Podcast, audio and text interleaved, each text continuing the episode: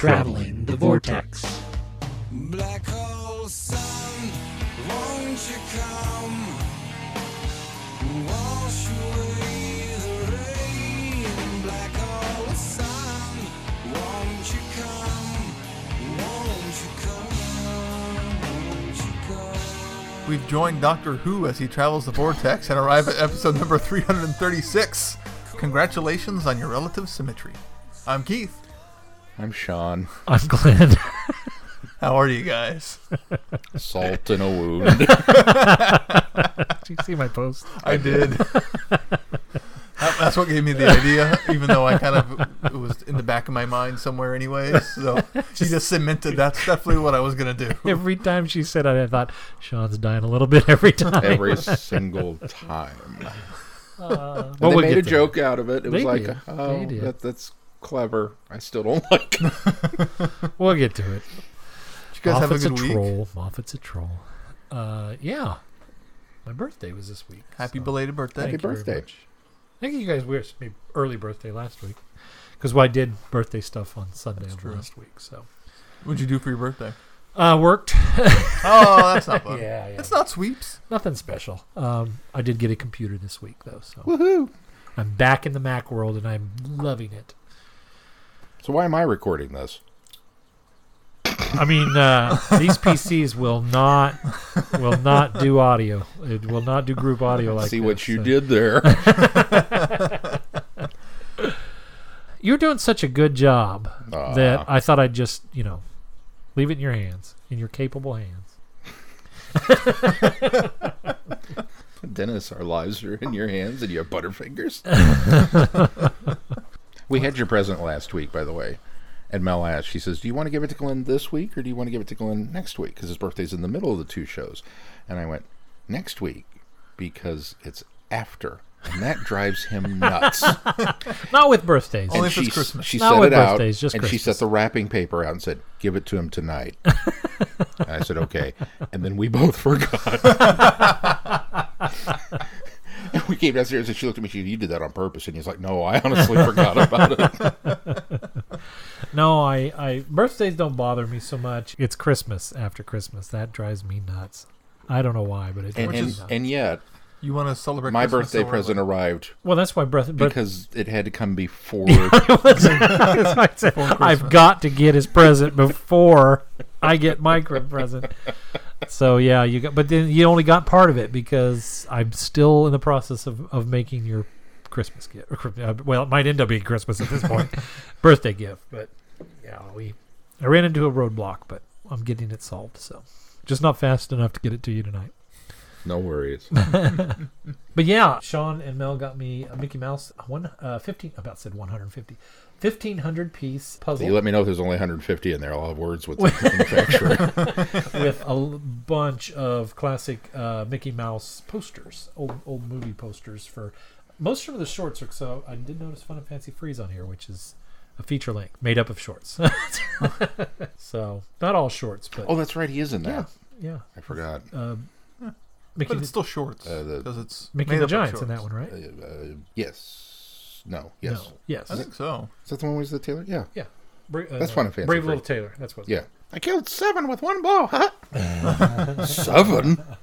Yeah, so it's pretty cool. I'm looking forward. To, the, the nice thing about that is we, uh, the family room downstairs is well, it's in the middle of converting to Disney stuff on the walls again, and so I can put that together and frame it, put that up downstairs. That'll look really good on the Yeah, wall. it will. That was one of the things that I talked about Holly do, about doing is we have some of our favorite mo- posters already framed, and those are going to go up down there. And then I said, you know, it'd be nice to get a lot of the little like short posters. And she said, well, don't go crazy.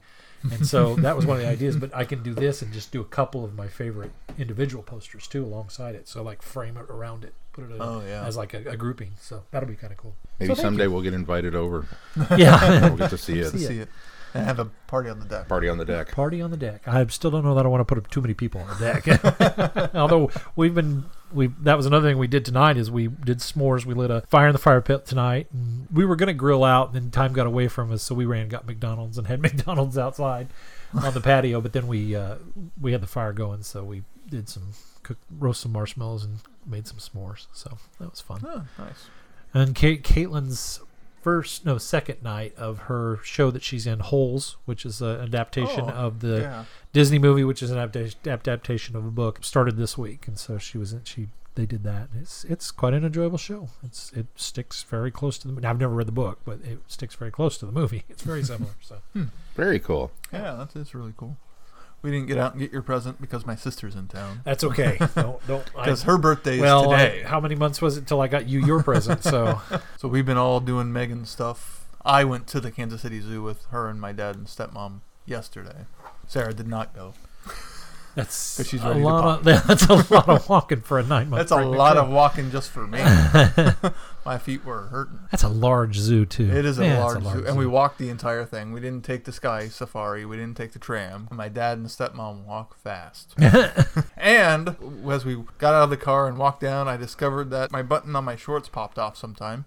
Oh, I didn't have a belt. you're walking around like this, Kind your- yeah, making sure my zipper was up always tight and so it wasn't sliding down too much. putting on the pounds, huh? Marriage will do that. I think I'm losing. You you popped your butt- you stomach popped your weight, buttons but I when don't- you- I don't know what's going on. I'm eating more, but I'm losing weight, like losing my belly. Hmm. I hate you. Probably because I've cut out more of my beer. So Oh yeah, yeah. Well, that'll do it too. Yeah. Just coffee now.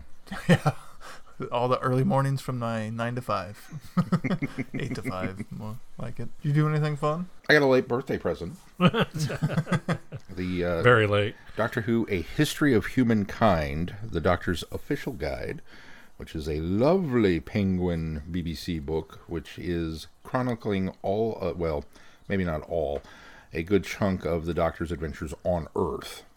And so anything historical that has appeared in the show over the years is referenced here with uh, the footnotes to correct my textbook Yeah, because this is this is the way it actually went down. that's according to the doctor. So And that's from Glenn. I'm very excited to delve into that one because Robin Hood was made up, you know. Other than that, we really didn't do much. We had Patrick over for our, our weekly shows. We finished American Gods.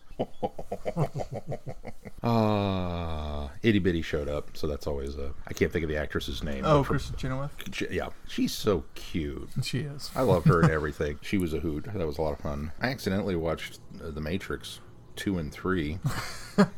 You accidentally watched it. Yeah, it was a Tuesday night. I just I wanted something on in the background, so I didn't want to pick a movie that I hadn't seen because you know obviously that I want to pay attention to, and this was just I need I need noise. I need something that I'm familiar enough with that I can avoid it. And since I had just watched The Matrix with the the whole Agents of Shield tie-in. oh, the uh, Yeah. mainframe. the main, and the Doctor Who episode that was just kind of all happened at the same time. I was like, well, screw it, I'll just go ahead and watch Reloaded. So I popped it in, and it was on, and kind of wound up watched way more of it than I really intended to watch. Um, I've just kind of forgotten what a solid movie that is. It's just a really well-made action movie. And then Billy's home. He was like, well, "Can we watch the third one?" I was like, "Yeah, all right." So we popped Revolutions in, and I'd forgotten what a not well, Not solid movie that is. how disappointing that one is in comparison. But other than that, we really haven't done much this week. It's just been just been busy. I did get listen to Big Finish's Things to Come. H.G. Wells' Things to Come. It was really good. Way better than the movie. but I haven't read the story that it's based on either, so I, I kind of want to go read that to see how, because listening to some of the behind the scenes of how they adapted it, they, they had to kind of take a different approach since they wanted to bring it up to current dates, but then needed to have that back history of World War II and everything. So they did it in a really unique way, and it was just really well done. Huh. The Having now H.G. seen the, the movie, I'm really curious how they were going to it's do so it. It's so completely different than the movie too. It's so co- drastically different, at least as far as the Big Finish goes. Highly recommend it, and really looking forward to Island of Doctor Moreau is the next one they're doing, which has always been one of my favorites. What do you think would be an improvement over that Brando film? it's been a long time since I've seen it, so I'm, I'm formulating a plan of okay, I'm gonna listen to the Big Finish story, watch Island of Lost Souls because I got that for Christmas because I still haven't watched that. Track down the '70s version, watch the Bra- the Marlon Brando version, and then there's a documentary on Netflix about the original, I think, director or screenwriter who started it, and it got taken all away from him. So I wanted to watch that as the back end of my whole Island of the Dr. Moreau event. I remember watching the '70s one when I was probably way younger than I should have been watching it. I think I, was way younger than I should have been watching that, uh, the, the Brando the one. Brando one, and I remember that just freaking me out so bad. I don't know why. I don't remember very much about it because it's been so long. Cheetah people. Might have been. it was just everything about it just kind of freaked It's me out. an unsettling story. it just really is. No, it really is. But, and probably at the age that I was watching, it was probably I shouldn't have been. But I've never seen the Brando one, so let me Oh. know when you're going to watch it, and I'll I'll throw in with you. the Okay. Brando one, Misery loves company. It's. Uh, I remember enjoying it, but it got me intrigued enough to go read the book or listen to the audio. I think I both read the book and listened to the audiobook for the the original novel. So it at the very least piqued my interest when I was younger. I can't speak to the quality of it. I've heard in hindsight that it's a hot mess. So, well, let's move on to some news. First up in news, Candy Jar announced the next Lethbridge Stewart novel, The Dreamer's Lament, written by Benjamin Burford Jones. Burford. Burford. Burford. Benjamin, Bur- Mr. Jones. That's a hyphenated last name. So it's Benjamin. Burford, it's Burford Jones. Burford Jones. Okay. Burford Jones. Uh, Lethbridge Stewart goes and visits his mom. We'll get a and- tweet tomorrow. Yeah, absolutely. Andy, I'm not going to put this on you, but if you could put a pronunciation guide in your press releases, that would be awesome. For us dumb Americans, Just for us. yeah, more than anything. Mondasian. So Lethbridge Stewart goes and visits his mom, and then uh, Harold Chorley gets into contact with him, and it kind of uh, they investigate the case of a missing train. Together, they are thrown into a story of body snatching, slavery, and animals that refuse to stay dead. Ooh, Dr. Moreau. Pet Sematary. That's more like it. Now you're now you're reaching. I like train stories, though. Yeah, me too. Speaking of novels, the poll for the July book for the Goodreads Book Club is up. You have your options, including Night of the Intelligence by our good friend Andy Frankham Allen. I know what I'm voting for. which will be coming up on this podcast soon, anyways. So, but not to weigh your votes, there are a couple of 12th Doctor books and an 11th Doctor book, which was really tempting to vote for. So, because it's the Plague of the Cybermen Ooh. 11th Doctor book. I think every time it's popped up, I voted for it, and this was the first time I hadn't. And once again, thank you very much to the ladies uh, for running our, our Goodreads book club. And if you're Yeah. new to the cast and haven't heard us talk about it, um, there's a, a Doctor Who Traveling the Vortex Goodreads book club. And uh, we pick a new book every month and read it. And you can comment with other readers and listeners about it because we all love Doctor Who books. And we're trying to get uh, the Lethbridge Stewart ones we cover, but we're trying to get better about making sure that we're reviewing the book club reviews. Um, if we don't do it on the podcast, we at least go on and write in the comments on the message thread. And we're trying to do it as at least side trips, but we've kind of missed a few here and there. Yeah, yeah. You and I still need recording, don't we? Yeah, now we that do. I've said that, I feel like I have to reread that book now. I don't remember. He's which already one it is. forgotten. It's been that long ago. I'll have to go back in the comments and find out which one it was. But uh, please go and, and, and check out the book club. And if you're already a member, well, go vote. It's time for a new book. That's right. I just did. What'd you vote for? I don't want to tell you. Give you one guess. The Dalek book. Oh wait, was there a Dalek one I on don't think here? there was. Not this time. Our last bit of news. Hopefully, by the time this comes out, you will have seen the big news from Time Eddy that and if you haven't, it's exclusive. Time Eddy 3, Carole Ann Ford and William Russell are coming to Wichita. Yay! And they are, of course, joining Sylvester McCoy, Eric Roberts, and Katy Manning. So nice diversity amongst Susan, Ian, Jo, Seventh Doctor, and the Master. Master. That's awesome. That is really exciting. That is a good mix. It is a good It mix. really is. More and more uh, screen guests too every year. Mhm. So that's kind of cool.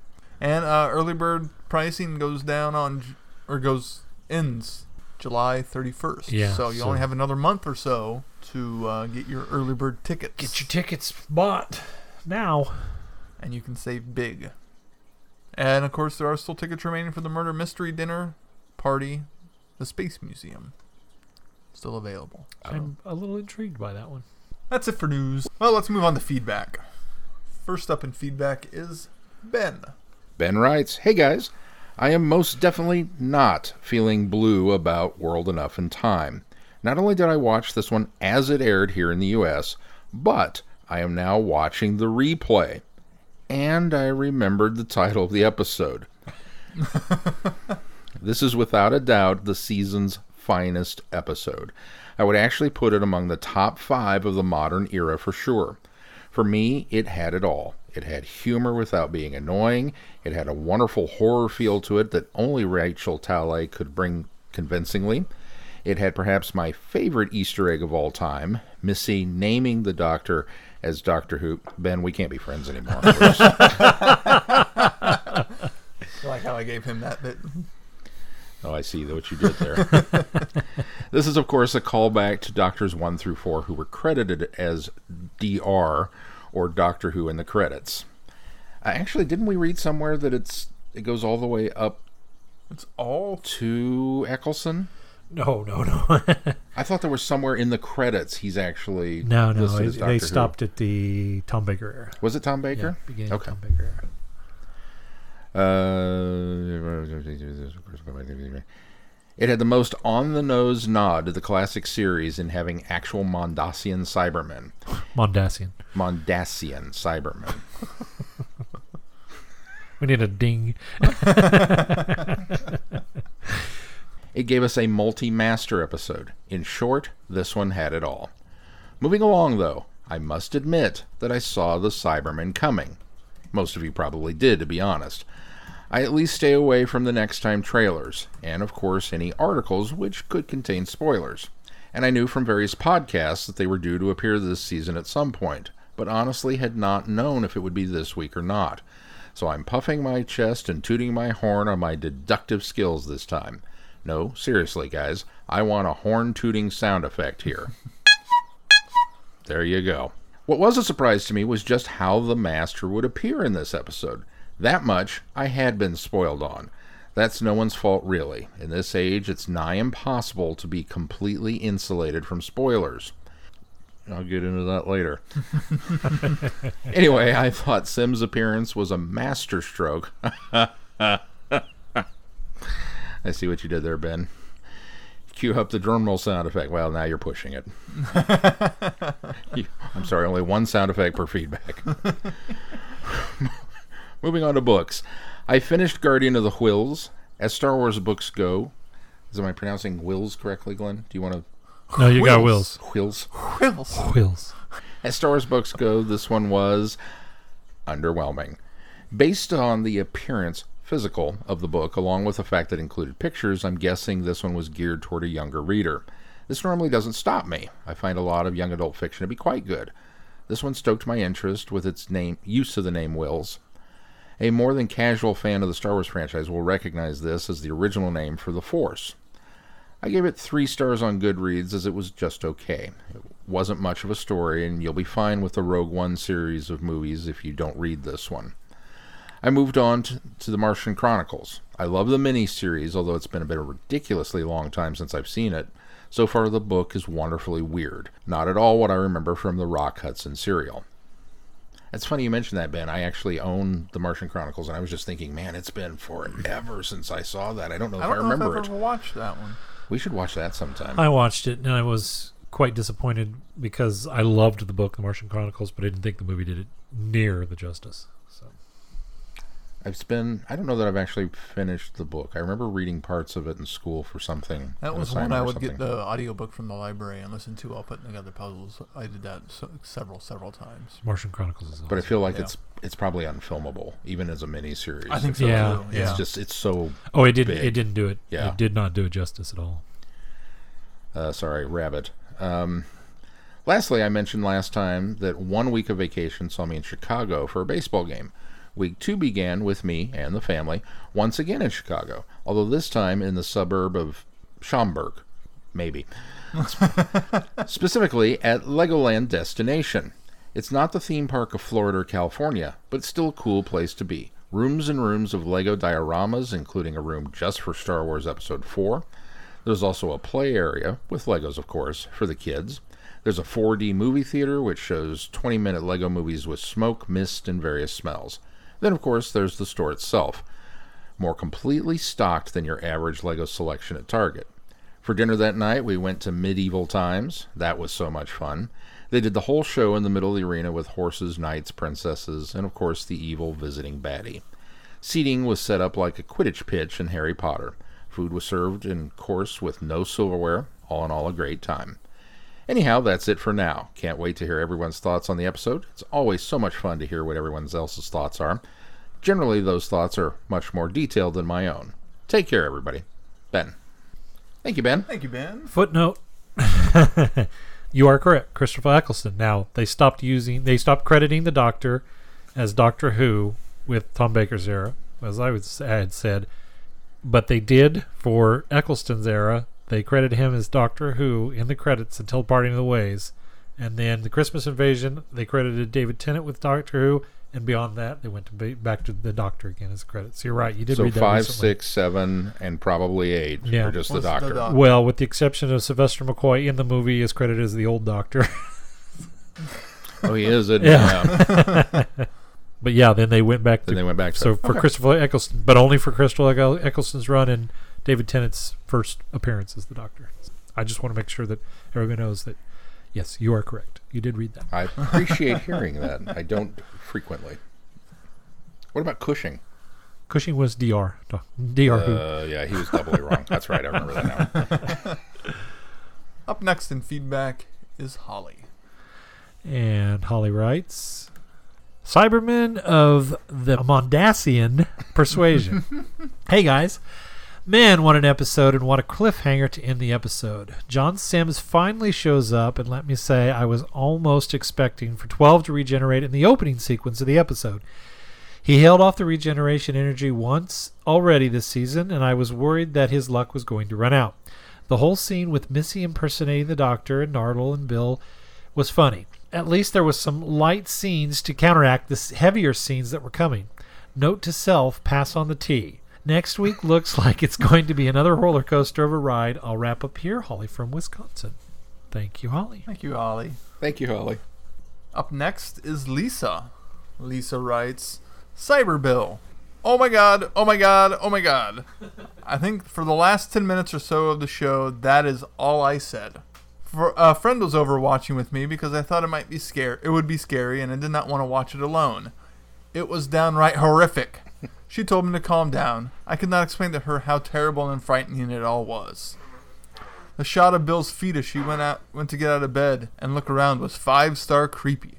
When the doctor pulled out the headgear, Because we can all see those air quotes. I tried to put it in my voice.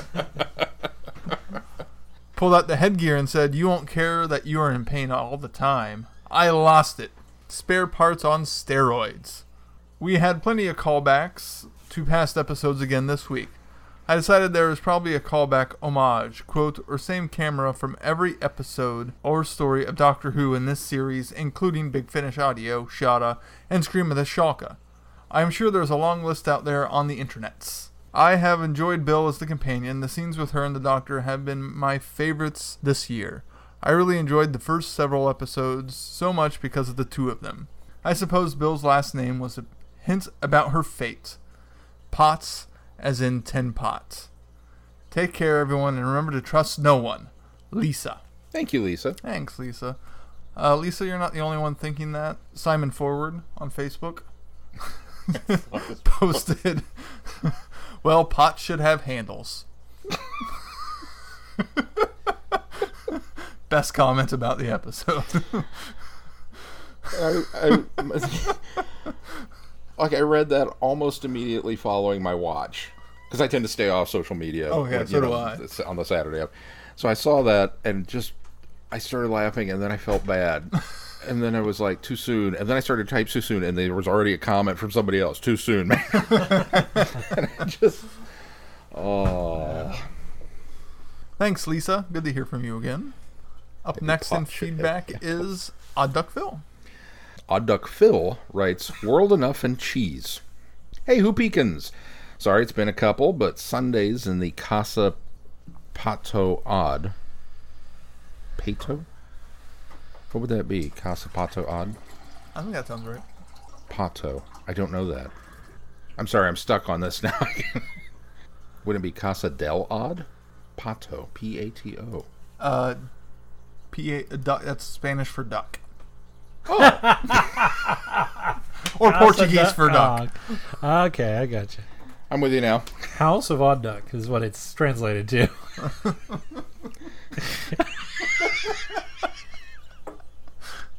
Well- well, he, he almost got too clever. I'm going to straight out say he was too clever there, but no, we figured it out. It's not. It's still almost too clever. it might be the funniest thing I've read all week. House of Odd Duck. Casa Pato Odd. Oh. House of Odd Duck. I love it. Okay. Sundays in the Casa Pato Odd are super crazy. Let me fire this one off post haste and then back to the crazy. One, I really liked the Eaters of Light from last week. The two highlights were the Ravens remembering and the Celts and Romans not letting the doctor fight for them. Oh, and shame on you, Sean. You know how this works. When someone on the podcast says Hamakavu. Oh, that's the second funniest thing I've read this week now. Um, okay, you're right. When someone on the podcast says Hamakavula, you're supposed to go Hamakavula! You're right, I forgot. Shame, shame. See last week for show notes. uh, two. I can't. I'm kind of embarrassed now. You had one job, I wonder. Sean. I'm diminished. One job. Number two, World Enough in Time. The one and only complaint I have about the episode itself is the very beginning. We all know it's coming. Don't tease the regeneration so much. Otherwise, the episode was fantastic from start to finish. That being said, how much better would it have been without the constant bombardment of spoilers and teasers all season long? How much jaw dropping would it have been to see Sims remove the mask without knowing he was returning? It's not a Doctor Who thing so much as it's an entertainment industry as a whole lately. They want our money viewing so badly, they're giving us all the sizzle, and it hurts the product. Man, could you imagine what we'd be thinking right now if we didn't know Capaldi was out this season? with the previous brushes of death and even a fake regeneration, what would be saying what would we be saying about that opening? Oh, and speaking of Sims, man was he good. I honestly didn't recognize him for the first scene or so. And then I was actually convinced at first that he was playing two roles in this episode. That was acting. Odd Duck Phil, bravo for Sims. Thanks, Odd Duck. I think we're going to get into some of that in a little bit once we get to our review. Most definitely. Most definitely. And our last bit of feedback comes from Chrissy. And Chrissy writes, "Curse you, BBC!" Shakes fist. I am I am currently shaking fist. Yep. Dear Vortex Boys, since I've missed a couple of weeks writing in, I have some words to say on the last few episodes before I get to World Enough and Time. That's so hard to say that. World Enough and Time. World enough and time. Largely, I tend to agree with your assessment of the Monk three parter. Lots of smaller parts of the story worked, but the entire thing failed to gel together. The Lie of the Land kind of fell flat for me, mostly because it felt too rushed and there wasn't enough time for it to breathe. Also, the fake out regeneration thing is getting a bit old. On the whole, I wasn't terribly impressed with the conclusion of the trilogy, though I still do think that Extremis and The Pyramid at the End of the World were both a lot of fun as individual episodes. But like you said, the whole thing felt sloppy and phoned in, and when you look at it all together, kind of a shame. There was some great stuff there and that just didn't work as one big story arc. Then we had the Empress of Mars and Eaters of Light, which I felt like were both a return to form for Doctor Who. Both were standalone stories that presented a problem for Team TARDIS, and they ended up being fun adventure stories. I don't want to call them romps because, frankly, I'm tired of that term. Empress of Mars, in particular, was enjoyable just for the sheer bug nuts crazy premise of Victorian era military expedition getting stranded on Mars. It's like Mark Gatiss drew two vastly different concepts out of a hat on a dare, and, and the challenge was to combine the two into a semi coherent story. In other sci fi shows, it might not have worked, but this is Doctor Who. There's a lot that this show can get away with on sheer whimsy alone. Eaters of Light was also a great episode, a bit more straightforward in terms of historical time period it takes place, but still enjoyable. Maybe that's a sign that Doctor Who needs to lay off some of the big overarching plot lines and stick to smaller, more individualized stories. I don't know. I'm not in charge, and I'm not going to presume to tell the powers that be what to do. But the evidence for stepping away from the big plot lines is there, in my humble opinion. Okay, world enough in time. First of all, I am not happy that the BBC had to go and do the big, hey guys, we're bringing back the Master and Cybermen thing before the season even premiered. For the sheer fact that I knew A, who the shrouded figures were that carted Bill away after she got shot, and B, I guessed that Mr. Razor was really John Simm under a ton of makeup and prosthetics well before the reveal happened. I would have preferred to have been surprised on both counts. I maintain that the BBC marketing department has been the biggest source of spoilers this year, but there's nothing to be done about that, I guess. Sigh. I, do I supposed to do the sigh? At that being said, holy cow! The entire episode and premise was amazing. Even with the spoilers, both Jared and I enjoyed this episode a lot. The idea that this enormous colony ship trapped in front of a black hole would have different time zones, for lack of a better term, I'm sure the physics ex- experts out there would know better what to call this phenomenon, on each floor is actually quite clever. Plus, I liked the way they explained that with Bill and Razor watching the TV monitor. Although I will mention that Jared figured out the time dilation thing going on before the episode explained to. To be fair, he's kind of a walking spoiler alert. he has their weird knack of guessing uh, the major plot twists in stories before twists even happen.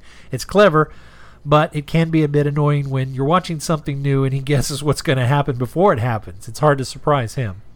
Also, I love the slow introduction of the Cybermen, with the ones in the hospital crying out in pain. But Nurse Ratched, I know that's not her name, but that's what I'm calling her in my head, turns the volume down. So dang creepy. Missy's reaction to seeing her past self was so good. Both Michelle Gomez and John Simm were on top of their games in this scene. Nothing against Peter or Pearl, who were both great in their own rights, but the meeting of the two masters was the highlight of this episode.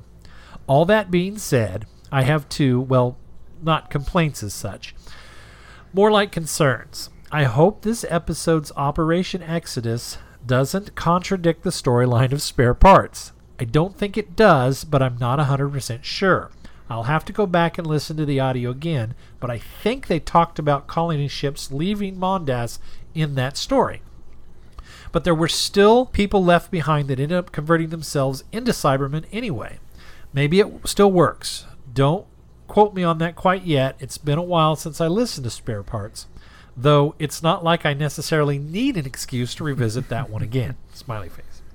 My second concern is that I hope this excellent setup doesn't get let down by the conclusion. We've had that happen many times before, where the second half doesn't quite live up to the promise of the first. So I'm a bit hesitant hesitant to celebrate this episode too much just in case the next part doesn't work as well as this one did. But for the first part, it was quite excellent. Definitely a high point of the season thus far. Those are my thoughts right now. I'm sure I can think of more, but I want to get this to you in time for recording. I'll talk to you all soon. Chrissy. Thank you, Chrissy. Thank, you, you, Chrissy. Chrissy. Well, let's jump right into our review because I think we all have a lot to say about this one. World enough and time. Friendship drives the doctor to the rashest decision of his life. Trapped on a giant spaceship, caught in the event horizon of a black hole, he witnesses the death of someone he is pledged to protect. Is there any way he can redeem his mistake? Are events already out of control? For once, time is the Time Lord's enemy. Bum bum bum. I concur. So I think Mostly. the episode was really good. It could have been absolutely freaking amazing had the BBC not spoiled so much of the stuff. I'm I would I'm just like I agree with all of our feedbackers that Yeah. as soon as the guys with the clouded, the shrouded heads showed up and took him, took her away, I absolutely knew that they were Cybermen or precursors to Cybermen. It's just one of those. How amazing would that have been not to have known? And then on top of that, the Simm's reveal. It was just would have been absolutely incredible. Right, The it's- Simm's reveal did kind of surprise me a little bit.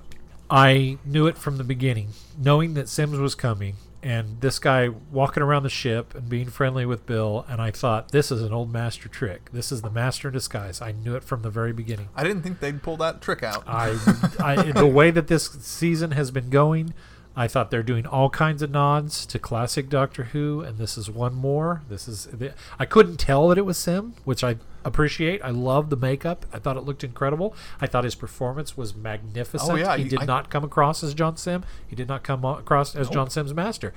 And but I, I sat there all along going, I know this is him. This has got to be him. This is so much in the Master's mo. And Moffat's been doing that all season. He's been making these callbacks to the classic series. I figured out it was him just before. the yeah, I reveal. think that was when when, when he and Missy started their conversation, that was when I finally went, oh, oh, oh, oh.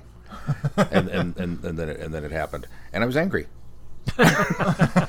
because the, the elephant in the room is the BBC. Why would you spoil this? Why would you? no reason there- there's- to. there's- I don't care about the hype. I don't care about the. So the best equivalent you can bring it to is Dark Water, Death in Heaven. So the first part of Dark Water, we were all surprised by the fact that they were Cybermen, and that Missy was the Master. I mean, there are so many parallels here that they did it right there. Why couldn't they do that right? Yeah. Do it right this time? And I, Agreed. it was the novelty of oh, we're actually going and bringing in the Mondasian Cybermen. They had a they had a clickbait picture news article that they felt was worthy of blowing out of proportion, and they wanted the promotion for it.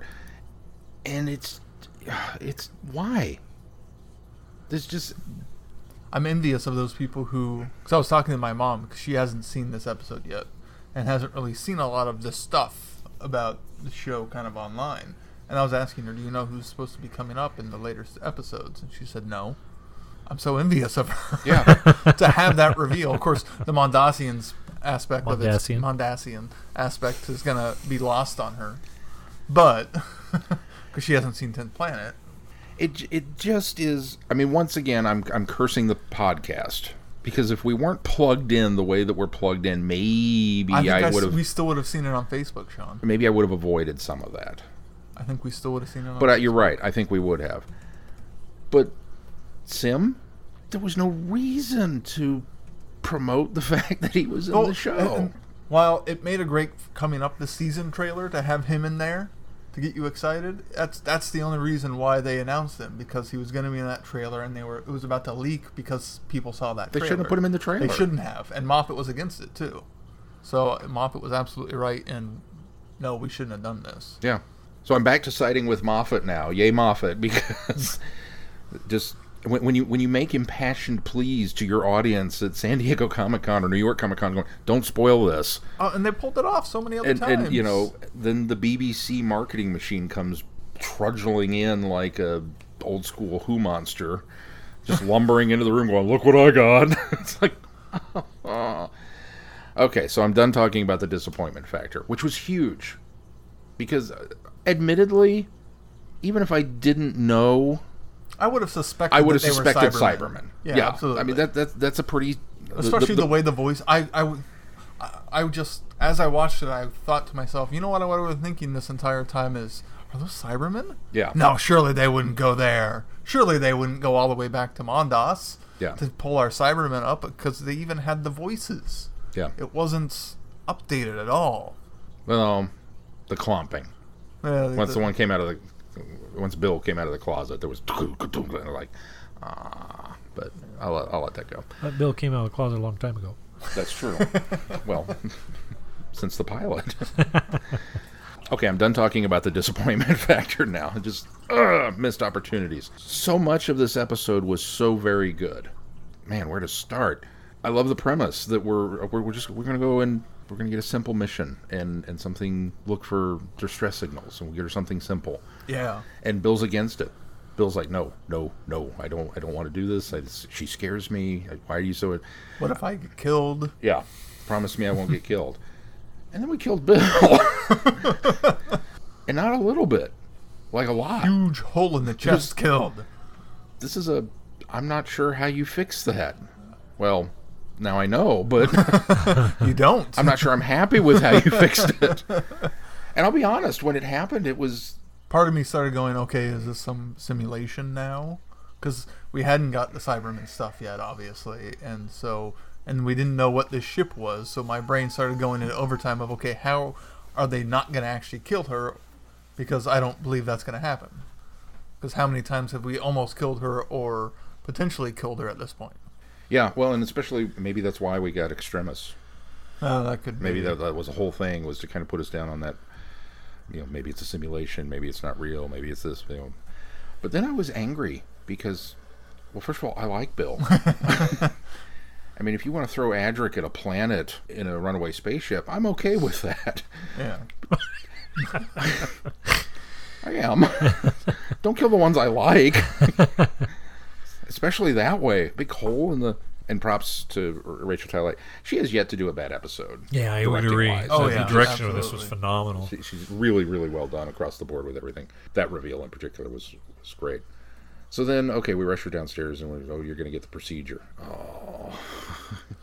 now I only know where this is going because BBC spoiled it. There's Cybermen in here. Yeah. Okay, I'll pretend not to know.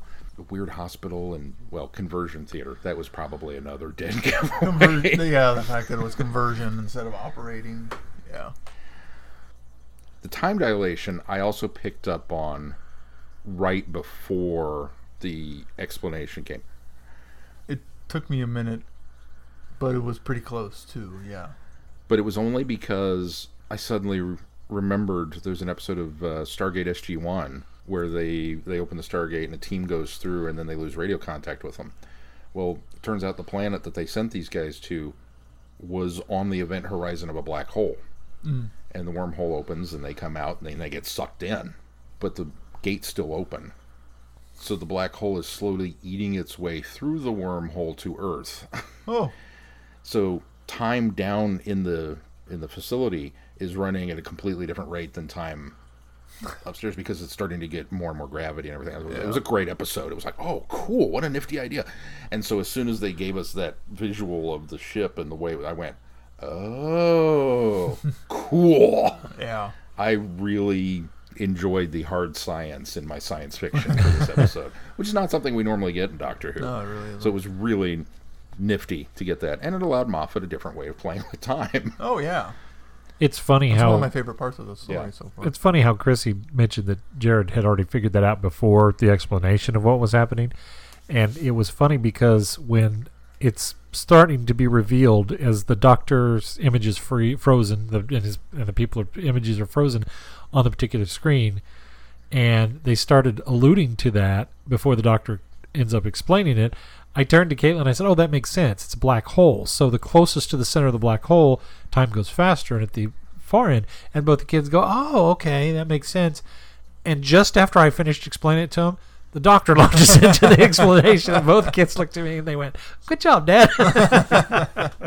so I unfortunately did that as well. So uh, just I was blown away by this episode. I think my problems with it, if we point out the problems, is I agree with their our feedbackers or whoever said about the doctor coming out of the ship at the beginning and going through the regenerations. I just I'm so sick and tired of that. We know it's going to happen. Yes, it's and it was unnecessary for the pre-credit. Right. I, I sequence for think it's uh, because there's a lot of things in the beginning of this that are out of order. I understand why they did it that way because obviously that regeneration is probably what we're going to see or, or something maybe that's going to happen that causes that effect.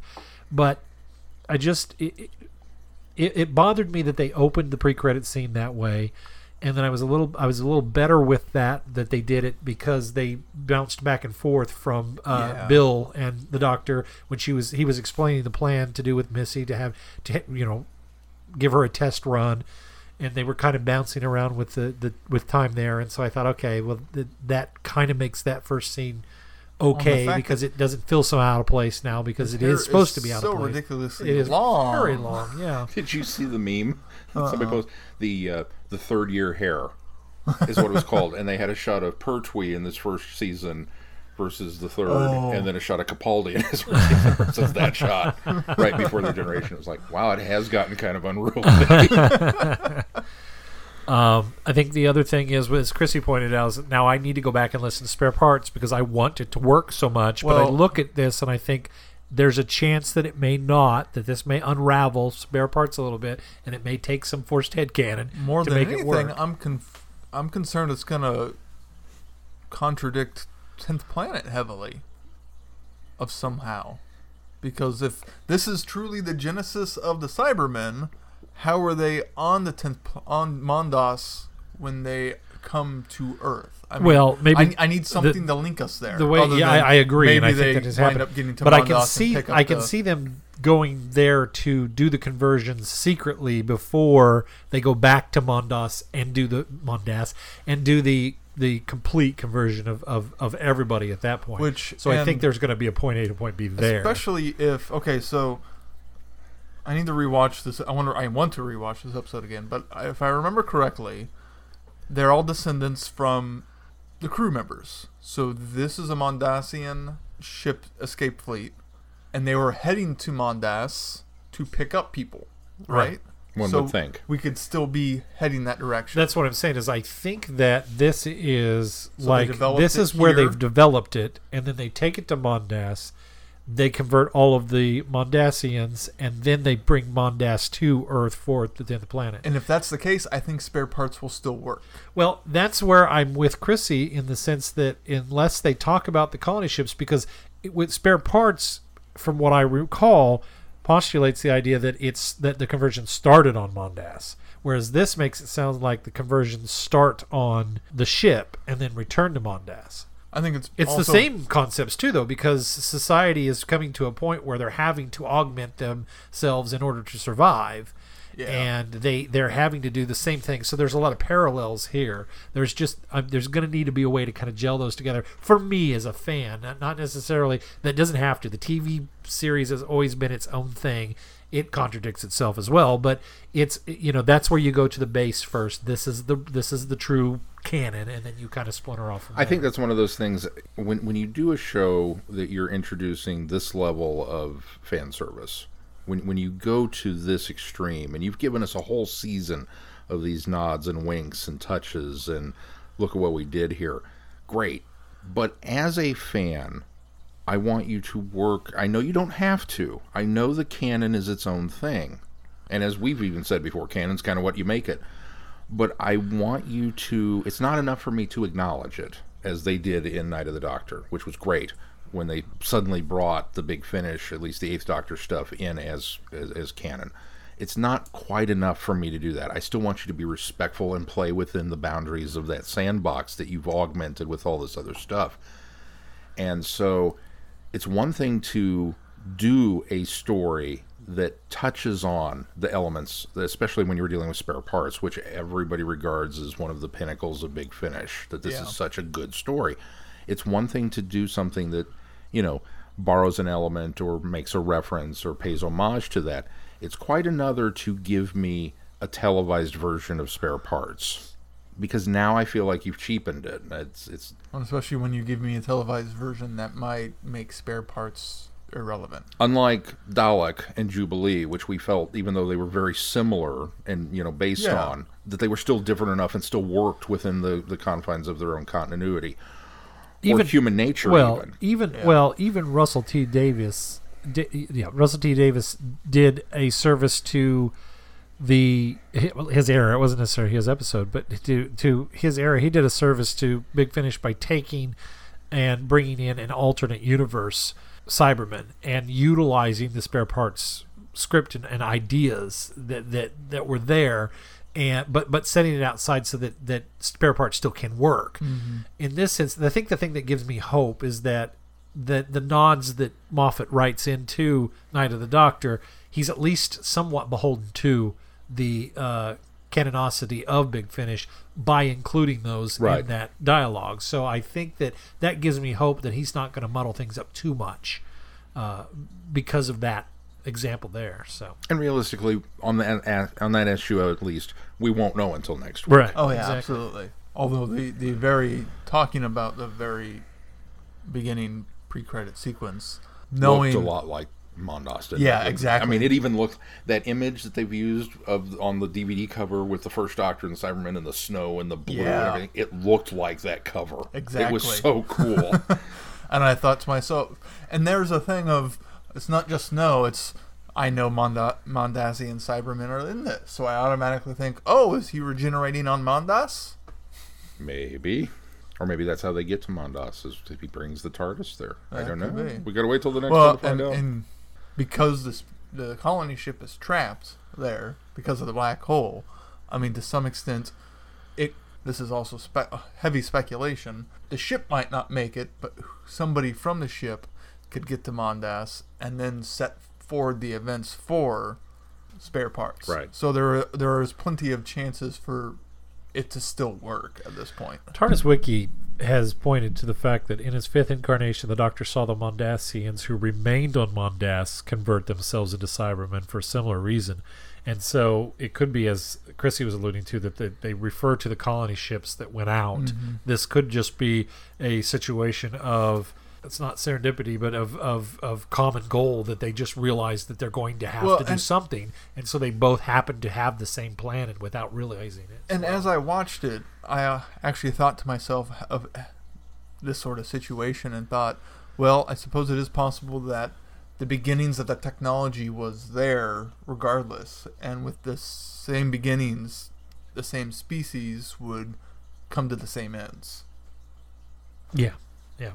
Or maybe the people on the colony ship, even though they were just the the crew, we'd have to assume that the the other than the one alien guy, that the crew members were from Mondas when they went to go pick up the ship, right?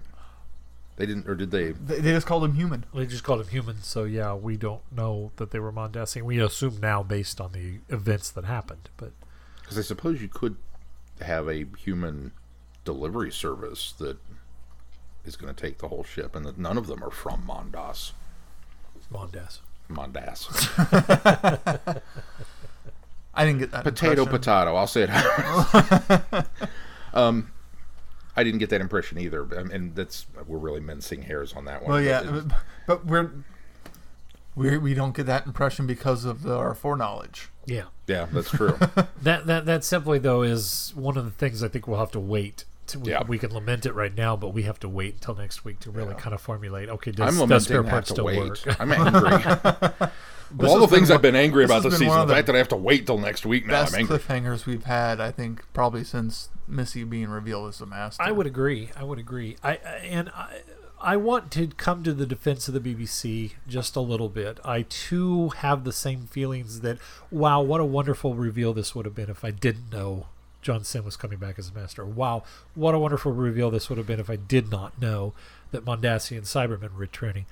On the flip side of that, we have to keep in mind that we live in a society where spoilers are prevalent. And the BBC, for all of the idiocy it seems, they got ahead of this because this was going to come out, especially with this being the end of the series. This being the end part of the series. Somebody was going to leak this information. Somebody was going to put this out there. This was going to be speculation on the internet, and you could either choose to believe it or not believe it. And I think the BBC decided we're going to get ahead of this and we're just going to get it out of the way so that we can continue to focus on telling some good stories. And so I think that's where they came down. I'm not saying it was the best decision. I just think that that we would have known by now, as late in the season as is, we would have known by now that John Simm was coming, and we would have known that by now that it would have been Mondasian Cybermans that were going to make a return.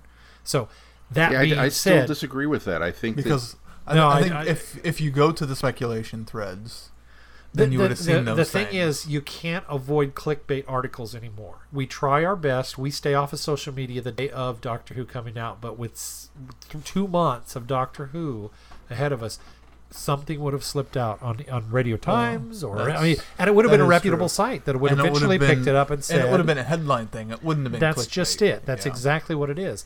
And But so there- I there just have don't been think- times where I we've think been we- surprised. We have to quit belly aching about the fact that we don't get we get spoiled on everything now. We've got to quit doing that. We've We- got to realize that there's that you either have to fix the internet or you have to accept the fact that we're going to be Well, spoiled. uh, you're you're not wrong, but we also, even with this show, we've been surprised. We didn't know that they were doing a mini-sode with Paul McGann until it dropped, until we watched it and had that reveal.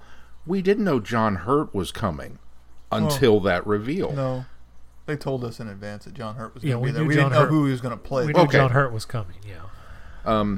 but we didn't know the, the, the, the specifics of it. Yeah. We didn't know that Missy was in fact the master. We speculated it, we suspected it, but we didn't know, and that was late in the season. That was the finale, um, two-parter. I had seen, And we didn't know I had- Cybermen were gonna be Now in I'm. I'm a little less I don't remember. I don't think don't we didn't know remember that they if were Cybermen. I'm a little less particular about being spoiled than you guys are, but I I saw very early on that Missy was going to be the master. I saw that. Yeah, you did. I saw You- that. you- you called it. Yeah. But again, at the time when you say it, it's rampant speculation. Pretty much most of what you say, I chalk up to rampant speculation. Well, but the other thing that I think that I would prefer the BBC just to come out and say it because we have how many times have we gone? Well, that was the worst kept secret. We've done that in the past. Where well, that was just the worst, but we saw that coming. We knew that was going to happen, and then you're we're we're dogging the BBC for not being able to keep the secret very well. This time they realized, hey, we we can't keep secrets, so let's just put it out there. I mean, I just I, I think I'm def- I'm over defending the BBC in this because I, again I agree with what everybody is saying about wouldn't it be nice for this to but it doesn't matter whether the BBC lets it out or whether the BBC doesn't let it out. We're going to be mad at the BBC because we were either duped. it's a or no-win or- scenario. yeah, I get it. Yeah. scenario. You're damned if you do and damned if you Exactly. don't. Either way. So I think the best thing to do is to enjoy the stories as they're presented and not worry about all the spoilers and speculations that come out. We just we, we just have to accept that that's that's a, that's a fact of life now. Anyway, I, I will get off that I'll get off that soapbox now. Um, I love the fact that the Venusian aikido is used and referenced and name dropped and everything. That the was great. only thing that would have made that better is if he had gone, "Hi." Yeah. I don't think it's in Capaldi's Doctor's character to make the high, and that is a, a third Doctor Oh, I trait. think it is. Well, I think that, but that's a third Doctor trait. That's something the third Doctor did. So that's almost like taking away from it. This was enough of a, yeah. Hey, the Doctor. Of course, he still knows this kind of stuff. So I, I liked that. That was very cool. I, nobody's brought this up, which I was kind of surprised when the Doctor and Mister Razor, when the Doctor, when Bill and Mister Razor are watching the Doctor and Nardole and Missy and the blue guy on the screen, which I love the fact that Nardole goes, "Oh, you're blue. I should go back to blue. I should go back to blue." Um, It justified his earlier that. comments. Yeah, it doesn't really did. It, Yeah. It it kind of really fixed did. that a little bit. And so, but when they're watching that on a monitor that looks like an old time TV screen and looks like a telesnap, oh yeah. I looked at that and I thought, is this a subtle nod? Is this a subtle nod to something that we as Who fans have, ha- have lived with because of the absence of missing episodes? And I thought, wow, that was a, no- a nice subtle reference if that's indeed what was implied there.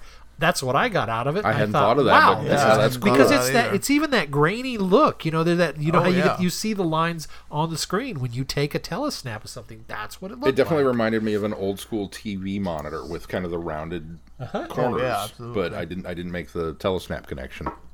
So I thought that was a nice touch, if that's what was implied there.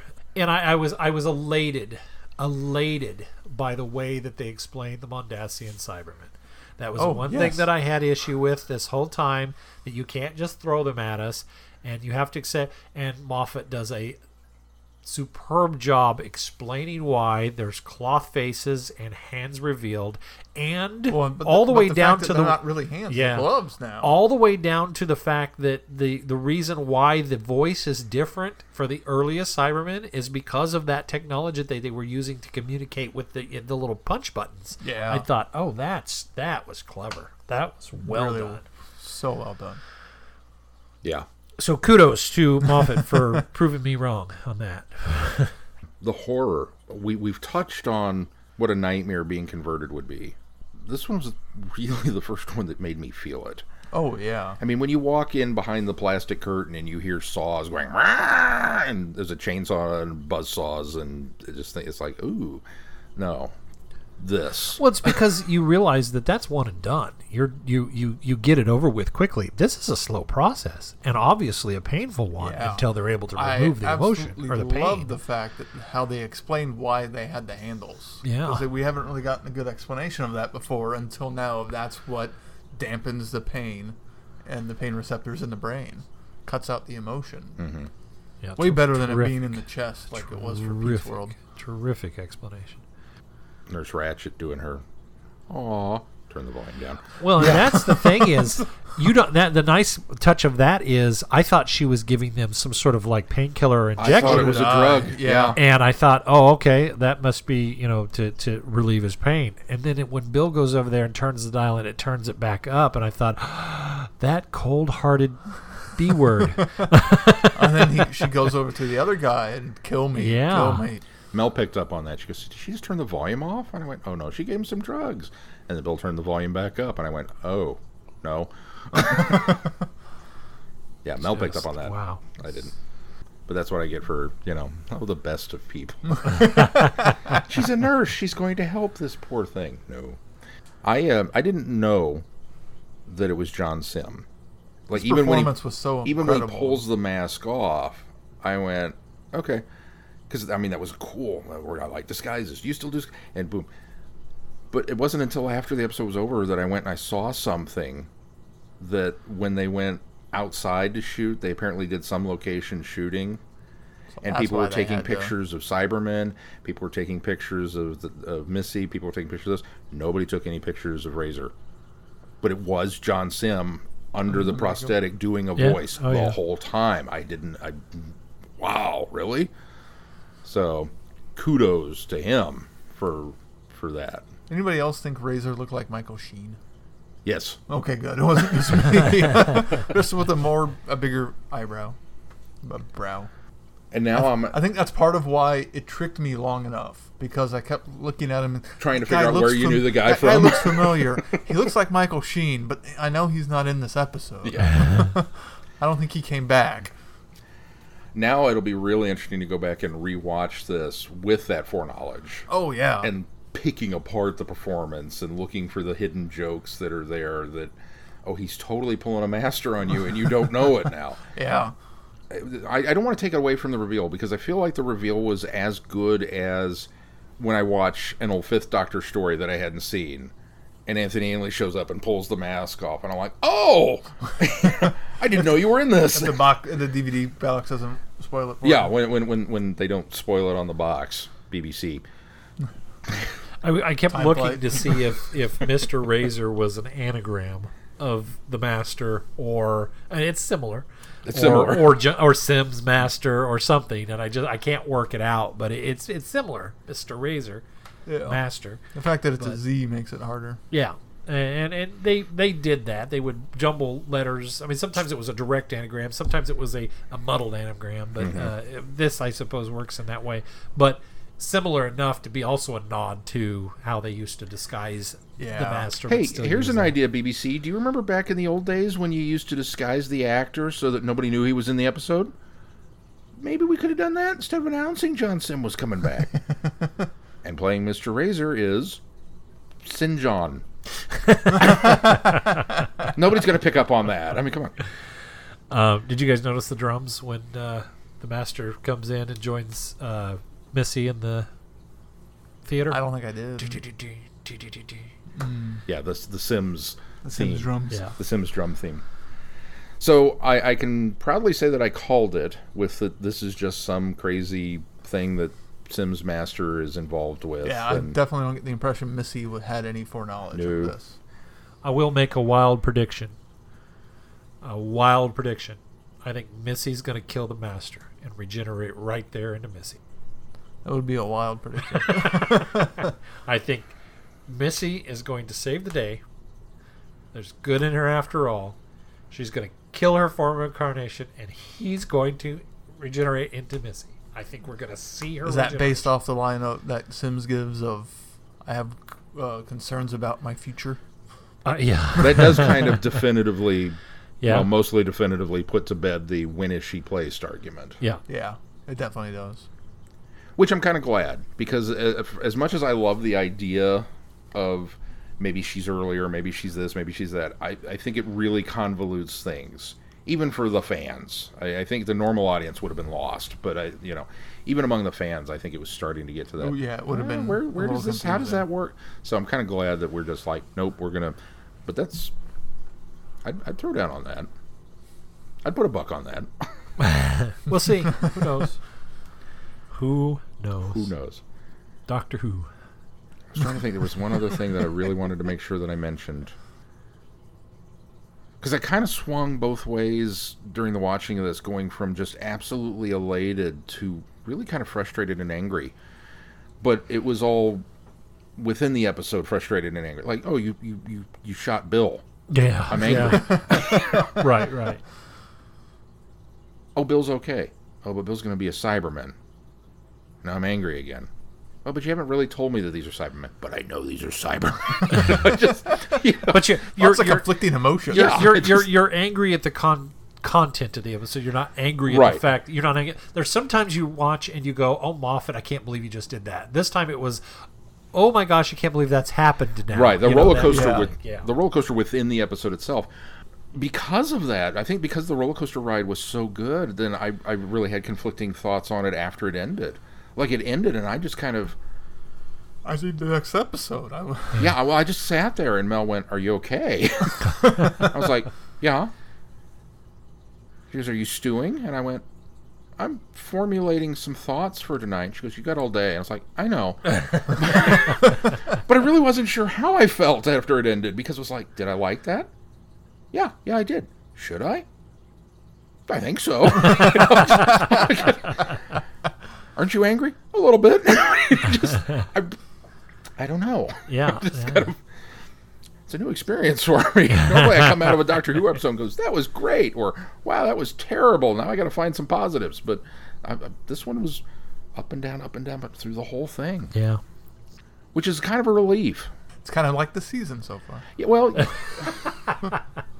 you know, for our adage, Up and down and up and down. know who is bad who. And I feel like listening to the feedback and reading the stuff that our listeners have put in is it kind of feels like this one's these are the times that try men's souls. These Yeah. have really been the episodes that people have been very divisive about. And reading some of the comments from Andy and some of the other guys on on Facebook, they're just like, "I'm done," you know. And I feel bad. Uh, there's nothing I can say that's going to change anybody's mind on that. It's not, you know, because I come across sounding like a mewing fanboy when I go, "Oh, give it a little bit longer. Maybe you'll find something you like." It's like, if you're done, you're done. Or wait till the next showrunner. Wait till the next doctor. We've said that before. It's it's been very divisive this year, and so it's, it's interesting to me to find an episode that I kind of come down on both sides of it, going, "I really, really loved this, but I'm not sure how I feel about it because I'm nervous and worried, and I hope that this isn't the end of Bill. I mean, I'm I'm I'm legitimately upset over what happened to Bill, Well, I, I think stepping and I'm out, supposed to be. stepping outside and, and, and taking the Doyleist approach, we do know that this is that Bill's done this year, right? She has said that she's I don't. I I, think saw she- a thing from Moffat after this episode saying that yeah she's done, but I don't think I've seen anything from in BBC an interview about it. in an interview somewhere she said that this was would be her only season. I, I swear this was about halfway through the season or even before, and she regretted saying it. I think, I think is what I'd read. She regretted saying it, but felt well the cat's already out of the bag, so she didn't back off of it any. So, so But I it's different to have a one season companion, and um, um, yeah, I leave at the end of the season, and a I died yeah yeah. at the end of the season. Well, the good news is Horrifically, I think with a we saw- giant we- hole I think we knew Clara was dying, and we saw that coming. We don't necessarily saw, see this one coming. No, so there's a surprise. yeah. Well, and it's been. I mean, there have there's only been a handful of. on the fact that they Deaths, actually wind yeah. up saving Clara. I mean, she didn't really die. well, some extent. yeah, Well, As far yeah. as we're aware, she's still out there in that diner. right, right. Traveling with Lady Me. Yeah.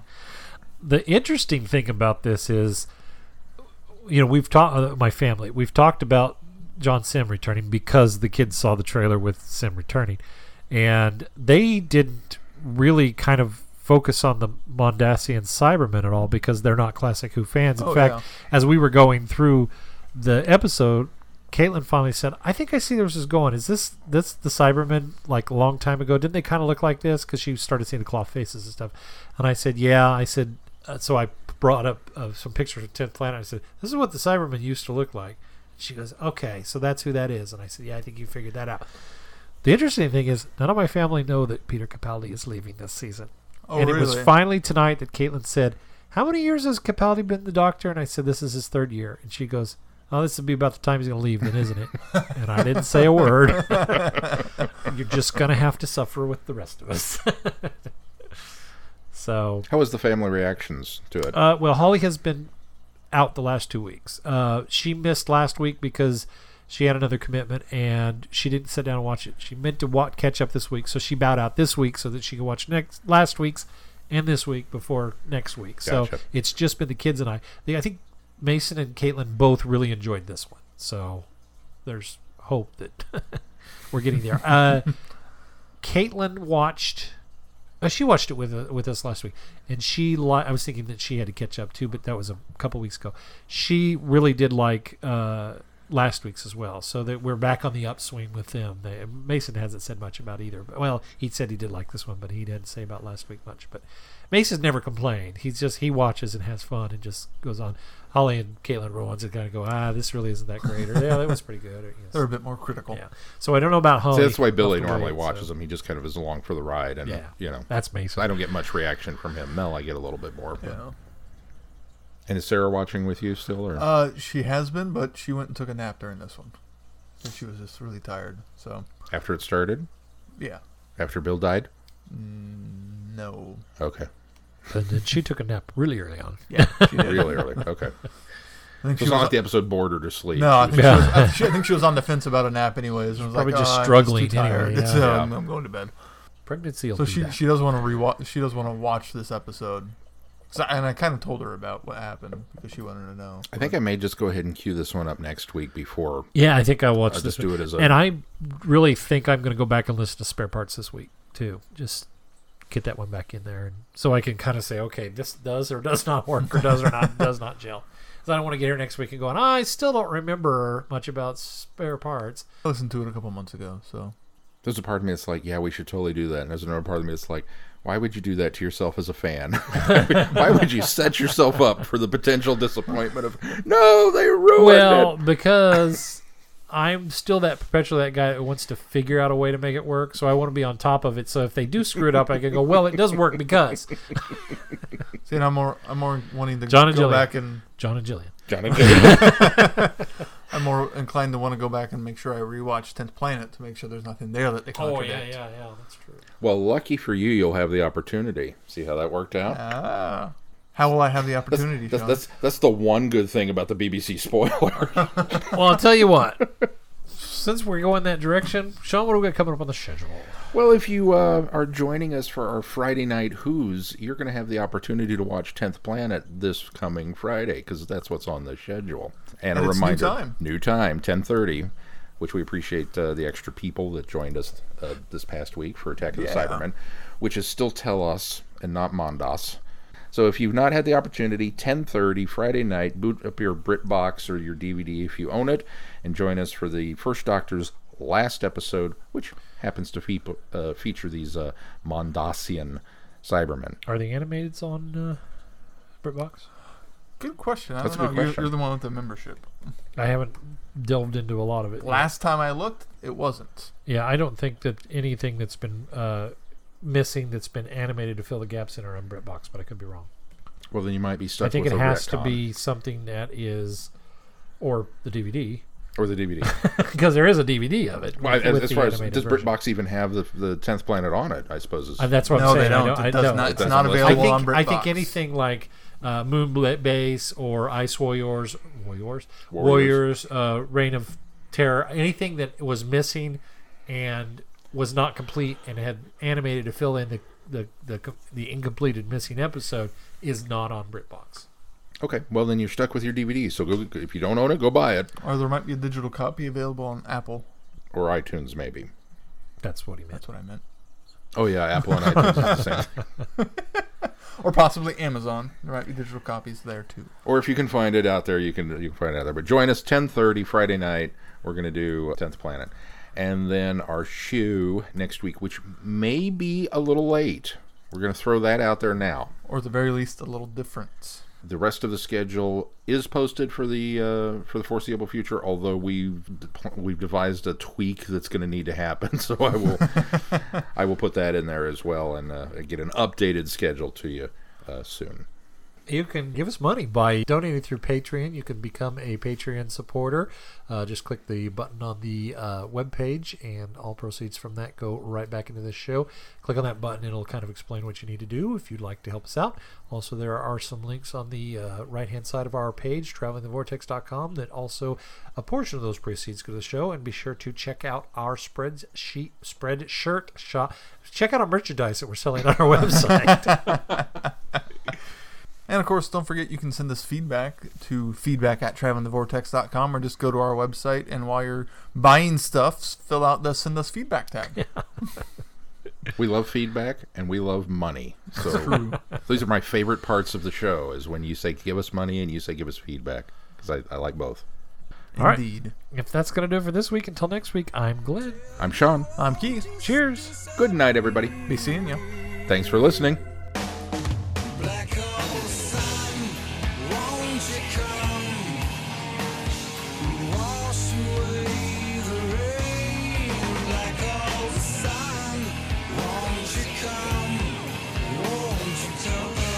You have been listening to Traveling the Vortex. Doctor Who and all of its associated programs are owned and trademarked by the BBC. No infringement is intended or implied.